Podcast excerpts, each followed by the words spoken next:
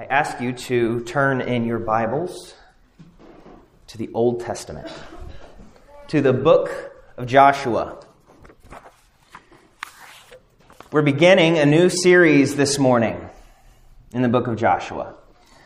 Since we started, we have gone through the book of Mark. Many of you remember that was a long 54 sermons. We spent some time in the Psalms. We spent some time in 1 Peter. We spent some time in Jude somewhere along the way. And now we come to the book of Joshua in the Old Testament. If you're looking for the book of Joshua, it is the sixth book, which is significant because the first five make up the Pentateuch. This is the first book after Genesis, Exodus, Leviticus, Numbers, and Deuteronomy. So we come to the book of Joshua right now. Let me pray that as we read God's word from Joshua chapter 1, He would, as we just sang, open up our eyes that we might see these words of life. Let's pray. Gracious God, we ask that you would send out your light and your truth. Let them lead us. Let them bring us to your holy hill and to your dwelling places by your word as it is preached and heard this morning, would all this be done in a way that is pleasing to you, our God. It's in Jesus' name, in dependence upon the Spirit, that we pray. Amen. Let's read now God's word from Joshua chapter 1. These are the very words of God. After the death of Moses, the servant of the Lord, the Lord said to Joshua the son of Nun, Moses' assistant, Moses, my servant, is dead. Now therefore arise, go over this Jordan, you and all the people, into the land that I am giving to them, to the people of Israel. Every place that the sole of your foot will tread upon, I have given to you, just as I promised to Moses. From the wilderness and this Lebanon, as far as the great river, the river Euphrates, all the land of the Hittites to the great sea toward the going down of the sun shall be your territory. No man shall be able to stand before you all the days of your life. Just as I was with Moses, so I will be with you. I will not leave you or forsake you. Be strong and courageous, for you shall cause this people to inherit the land that I swore to their fathers to give them. Only be strong and very courageous, being careful to do according to all the law that Moses my servant commanded you. Do not turn from it to the right hand or to the left, that you may have good success wherever you go. This book of the law shall not depart from your mouth, but you shall meditate on it day and night, so that you may be careful to do according to all that is written in it. For then you will make your way prosperous and then you will have good success.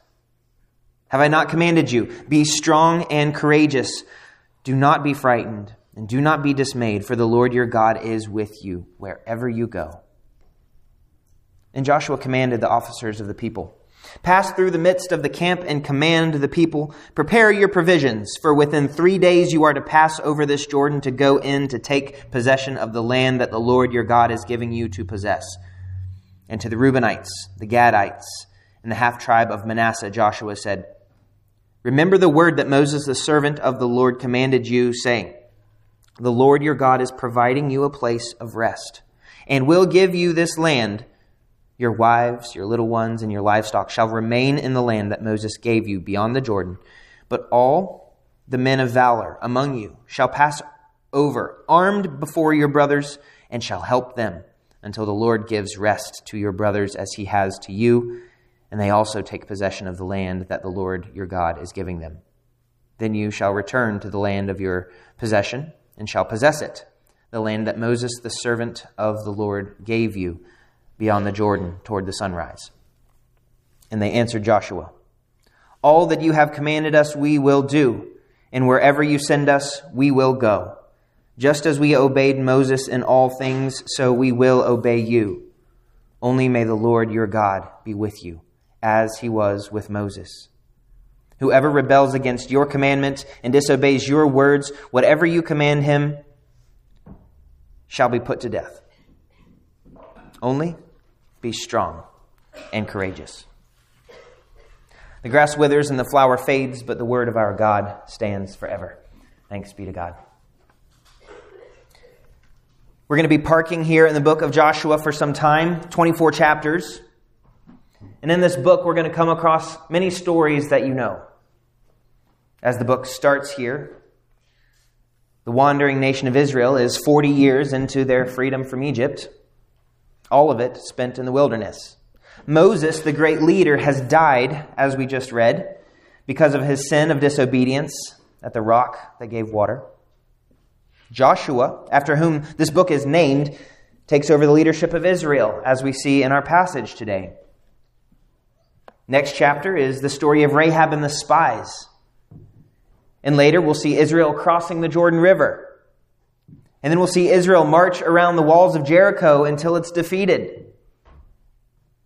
You see the sun stand still during battle.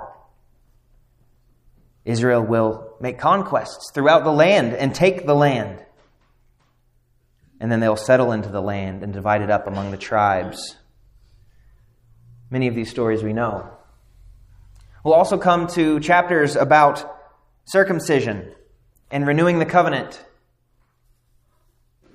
And then at the end, we'll see that Joshua dies. Yet in all these things, the driving point is that Israel has a God who is faithful to his promise. God is faithful to his promise. He promised the land, and they will have it. He promised it to Abraham. And he promised that when the iniquity of the Amorites was complete, then he would bring the Amorites to judgment in the land by the Israelites. And he does that. And in it, in this story, you see Joshua at the head of this wandering nation in all this, we anticipate the work of Jesus that would come a thousand years later. Jesus, the greater Moses, the Savior of God's people, is the ultimate conqueror of the enemy of death. He is the one who acquires the eternal inheritance of life, that new heavens and that new earth as the head of God's people. And so, therefore, that church that follows him receives that inheritance through him.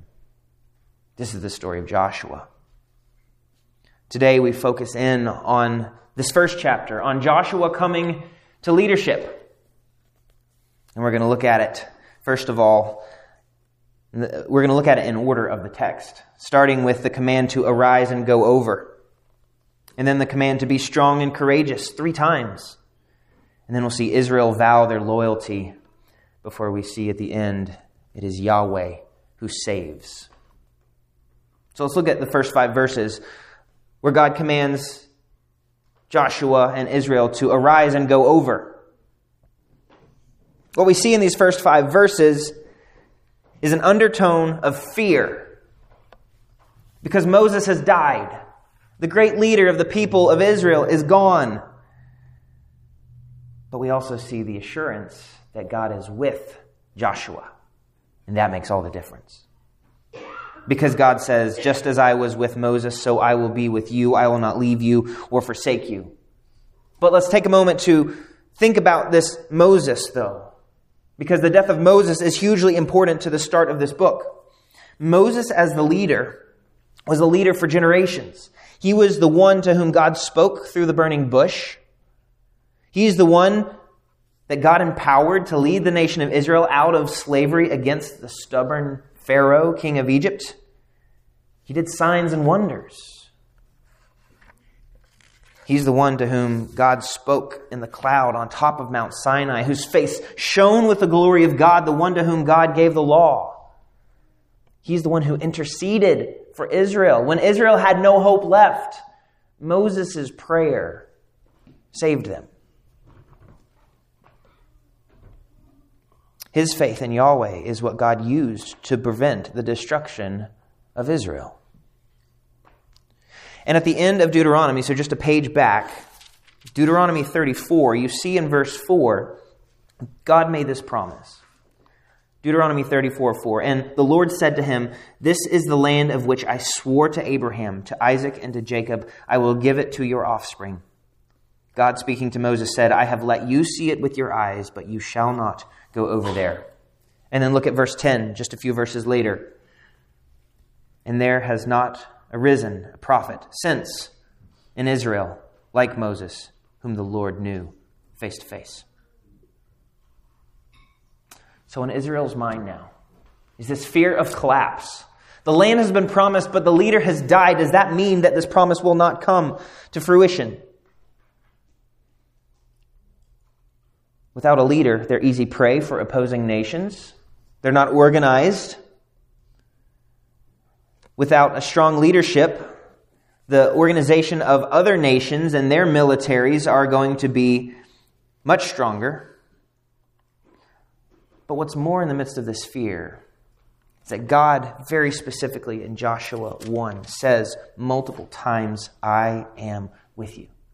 Because it's God's presence and God's faithfulness with the leadership of Israel that makes them leaders. It is not Moses' skills or Joshua's gifts that make them the leaders of Israel who will be successful. It is God's presence with them. And so, therefore, the fear of collapse of the promise was eased as God reminded regularly, I am with you. I will be with you. Wherever you go, I will not depart.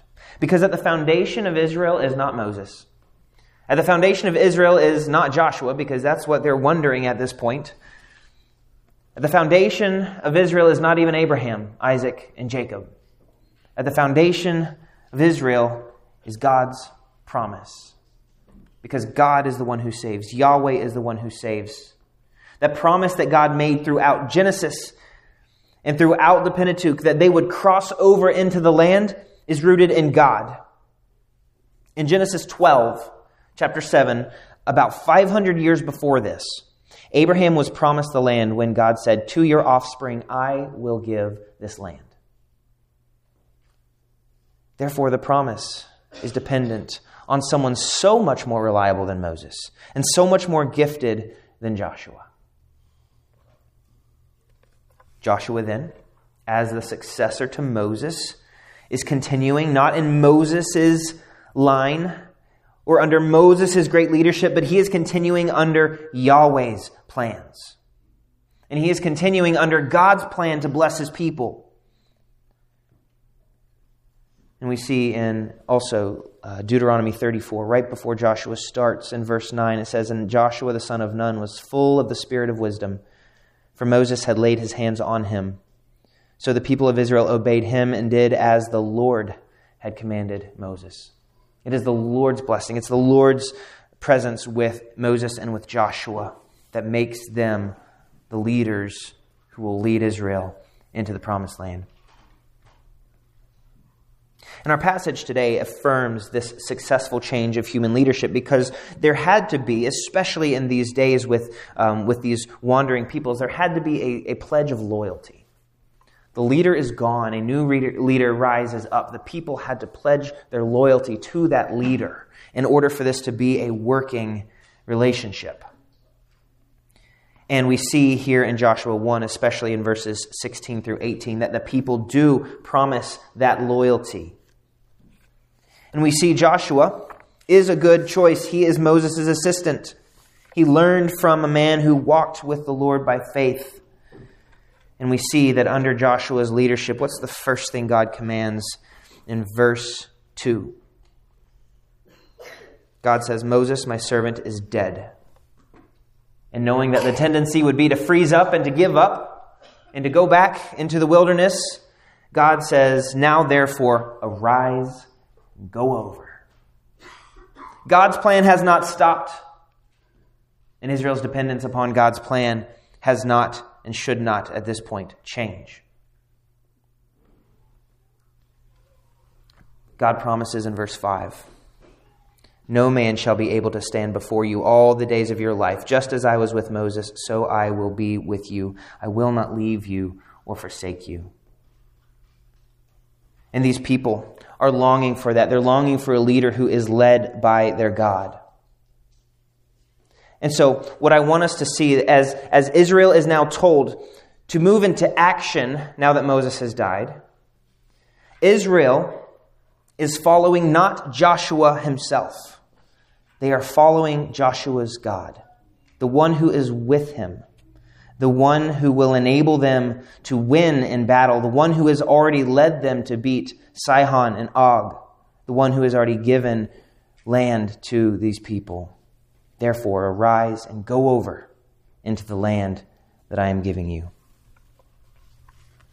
Let's look specifically at God's commands to Joshua. In verses 6 through 9, God tells Joshua multiple times, Be strong and courageous. These are perhaps the most famous verses in the book of Joshua. Joshua 1 9, Be strong and courageous. Be strong and courageous. That's often the first verse that comes to mind when people hear the book of Joshua. And certainly it takes a sort of strength and fortitude to lead a nation across a river and into a land to conquer it, especially a land with fortified cities. But let's think about some of these leaders Moses, afraid to speak, Gideon, a very cowardly man. It's not Joshua's strength that is going to make them succeed. Joshua is not being told to look within and find strength and courage. God says very specifically here's what's yours. From the wilderness where you've been wandering down south, uh, up to Lebanon, and over to the great river Euphrates, the northeast extent of the land. The land of the Hittites up to the north is going to be your border, all the way to the great sea out on the west, that is the Mediterranean Sea. And in this command to receive the land that God gives them, God says, No man's going to be able to stand before you all the days of your life. And it's not because Joshua is an incredible person. It's because precisely what God said in verse 5 I will be with you. I will not leave you or forsake you. And for that reason, no man will be able to stand against you. In verse 5. It's God's presence, and it's His almighty power. It's His right hand that conquered Pharaoh. It's His power that parted the Red Sea, that could part that river that stands between them and the promised land. No enemy is too powerful for this God, and no geographical obstacle can stop his fulfillment of his promise. And even as they enter into this land that others believe belonged to the gods of the Canaanites, Yahweh, the God of Israel, the only true God, promised that he would be with Joshua. He will never leave him, he will never forsake him. Those gods have nothing on Yahweh. Don't be afraid. You're not wandering into somebody else's territory. This is God's land. And it's in this context. It's immediately following the promise of his powerful presence among them that he tells Joshua to be strong and courageous. So, what that means is his strength and his courage are based upon God's presence. Entirely upon God.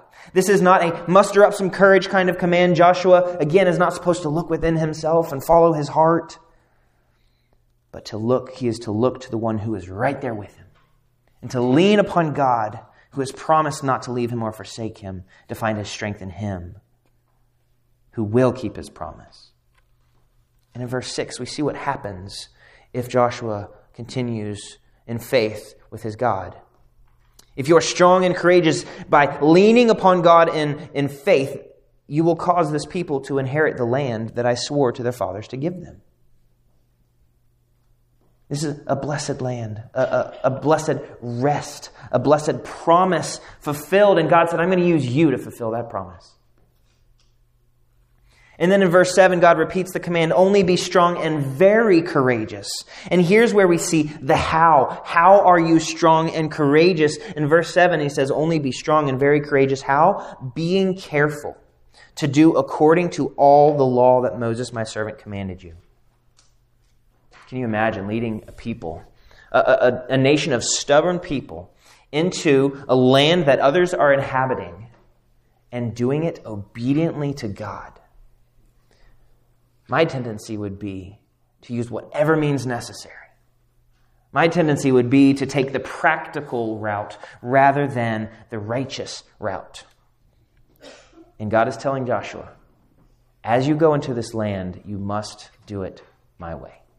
Be strong and courageous, careful to obey the law that I have given to Moses.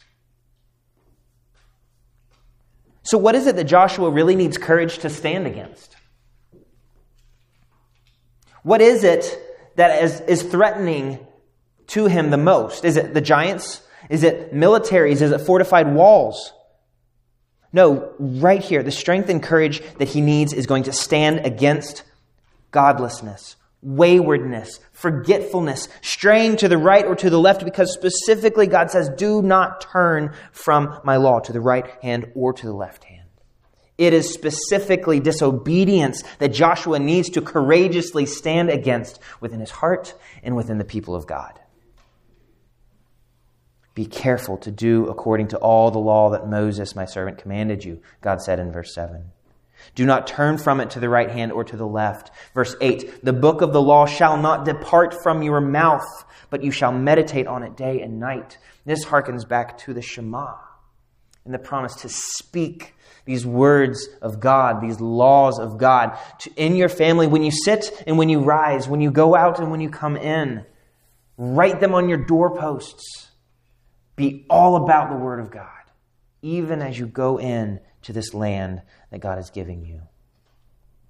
And then, if you meditate on God's word and you obey it and you do not turn to the right or to the left, if you stand with strength and courage against those temptations to stray, then will come good success and prosperity according to God's word. The strength that Joshua needs is not inside him, it is outside him. It is in the Word of God. It is in the promise of God. It is in the faithfulness of God. It is in obedience to God's commands.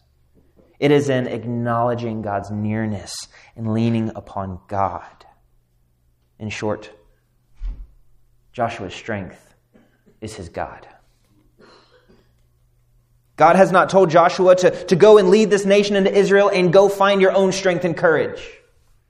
He says, Go lead this nation into the promised land, and I will be your strength and courage. I will be with you, and do it according to my command.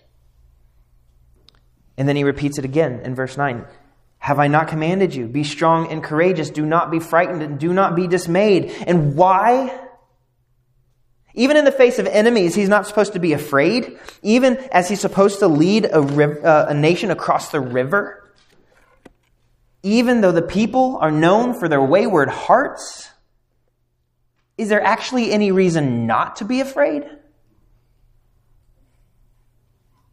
Well, verse 9 tells you why you should not be afraid. For the Lord your God is with you wherever you go.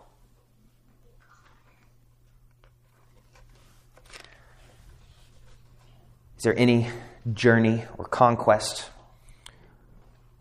or expedition in life that you would like to take and leave God behind? It's a fool's errand.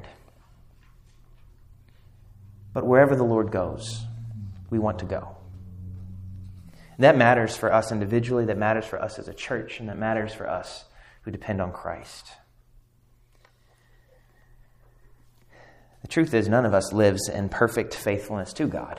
None of us lives with that constant awareness of His presence. Instead, we try to do it all on our own. And we forget that He's with us and we forget to lean on Him. And that's a problem that working really hard to fix won't fix. So we're going to have to wait a little bit to get to the solution. Look what Israel does in verses 10 through 18. Joshua does immediately what God had commanded him. He, being strong and courageous, goes to the people that he is now leading and commands the officers to go through the midst of the camp and co- to command the people, prepare your provisions, because in three days we're going over this river and we're taking the land.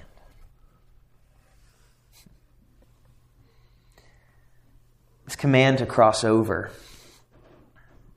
defines the first five chapters of this book. The first five chapters of Joshua are about preparing to cross over. It's about crossing over. It's about going into the land. Arise and go over is how it starts. And in verse, in chapter five, we see the end of this section where they're preparing to take the land. And then in the next section of the book, starting in chapter six, they go and they take the land. And then starting in verse, in chapter 13, they settle the land. And then for the last three chapters, they serve God in the land. These first five chapters, they are preparing to go in. And Joshua starts by leaning upon his God, by giving this command to get ready to go and take possession. But that is a little bit puzzling, right? It says in verse 11, God is giving you this land, but then it also says, take possession of the land. For within three days you are to pass over this Jordan to go in to take possession of the land that the Lord your God is giving you to possess. I think we do ourselves a disservice if we forget that walking with God has both of those elements always. God always gives the gifts, and we are always to receive them in faith. Another way we could ask this is Is grace something that God gives you, or is grace something that you receive by faith? Yes, it is. God gives it, and we take it. The Canaanites might inhabit the land for this moment, but there is no tension in this command to take it for God is giving it, because this is God's land, and He's giving it to His covenant people who, who will take possession of it. And then Israel, under Joshua's leadership, is to remain faithful to their covenant God in obedience. And they are to be strong and courageous by obeying the law. And they are to respond to his promise and to his gift by entering in and taking it. And so what happens? Joshua commands them to get ready and he commands the, the Reubenites and the Gadites and the half tribe of Manasseh to get ready to go in according to the word of God. In verses uh, 17 and 18, they promise their loyalty. They say, We're going to obey you just like we obeyed Moses because the Lord your God is with you. So be strong and courageous.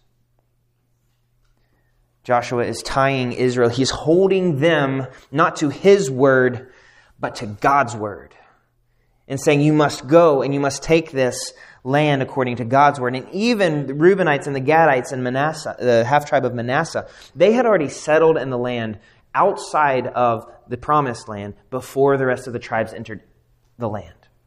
The Reubenites and the Gadites, Numbers 13 and 14, and the half tribe of Manasseh, they settled there, and it was an act of faithlessness and cowardice and impatience. But even in that, Moses allowed it, God allowed it, and they were promised in that day, they promised that they would go with their brothers to take the land, and they would go fully armed to, uh, to grab hold of that promised land that God had said he would give to his people. And so here Joshua is reminding them here's that promise with God. You must keep it. Arm yourselves, get ready to come into the land with your brothers. And so even they forsook their convenience. They could have said, No, we're okay, we're cozy. Y'all go have fun. Call us if you need help. No, even they were willing to forsake their convenience, convenience and to remember the word of God and that promise that they had made with God and to take God at His word and to enter the land. And it's, it's mentioned very briefly here, but it's crucial. This idea of rest in verse 15 until the Lord gives rest to your brothers. So he's saying, You come and you help until the Lord gives rest to your brothers as he has to you. This rest. And also, verse 13 the Lord your God is providing you a place of rest and will give you this land. Israel was about to have peace, or they were supposed to have peace and rest in the land of promise. So I, I have to ask is this promise conditional upon their obedience in order for them to have the land. All right, so this is a promise that says you can enter this land and have rest if you obey. If you stand strong and stand in courage upon God's word, does the inheritance of the land depend upon their faithfulness. As verse 6 seems to say. Because we have to ask what if they're not obedient? Are they not going to get the land? What if they stray to the right or to the left as they are commanded not to do?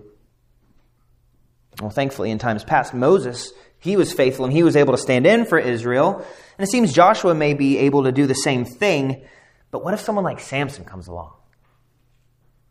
What if someone like Saul comes along? Or David? Or Solomon? Any other king? Does that unearn them the land of promise? Again, I'm going to hold on for a minute before I answer that question. The underlying question is this Does covenant blessing depend upon the faithfulness of God's people? Does covenant blessing, does God's pouring out his promised blessings depend upon your faithfulness? If so, what's the natural application of a passage like this? We get to the end of Joshua chapter 1 and we say, Oh, brothers and sisters, let's go be strong and courageous and not be afraid. And we say that as we're shaking in our boots because we know who we are.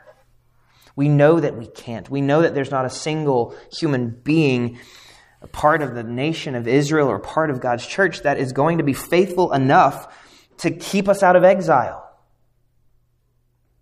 Is this a promise that if you're filled with faith, then you'll be filled with abundance? Is this saying that God's going to help those who help themselves?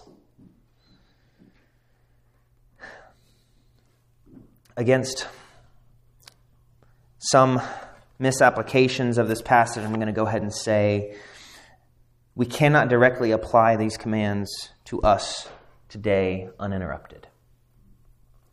We cannot lift these verses and say, Oh, I must go and be strong and courageous as Joshua was commanded to be. We cannot say, I must keep God's law in order to inherit the land. Because we're going to end up with just another conditional promise of inheritance based upon the disobedience of fickle, sinful people. There must be something deeper going on. Or else this is not good news at all. Because if Moses wasn't good enough, then neither was Joshua Neither is Israel, and neither are we. Which drives us to ask what is the point of a chapter like this? Praise God, we have the New Testament.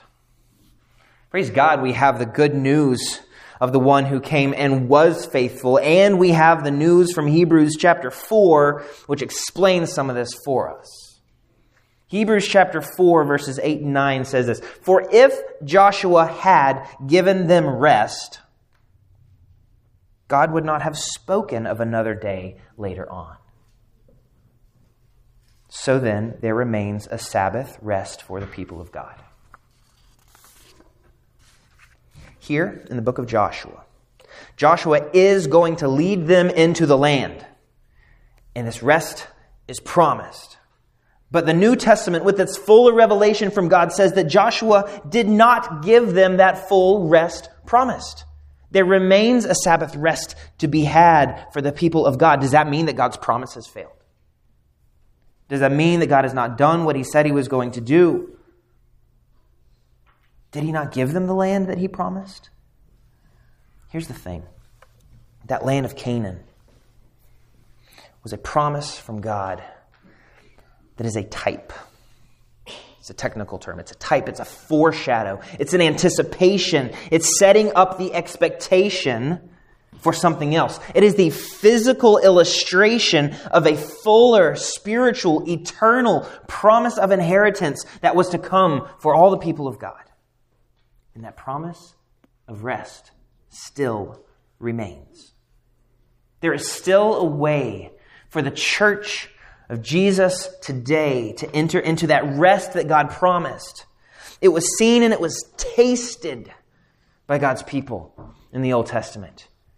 But it did not eternally satisfy because there is only one rest that eternally satisfies, and that invitation stands. How do we enter it?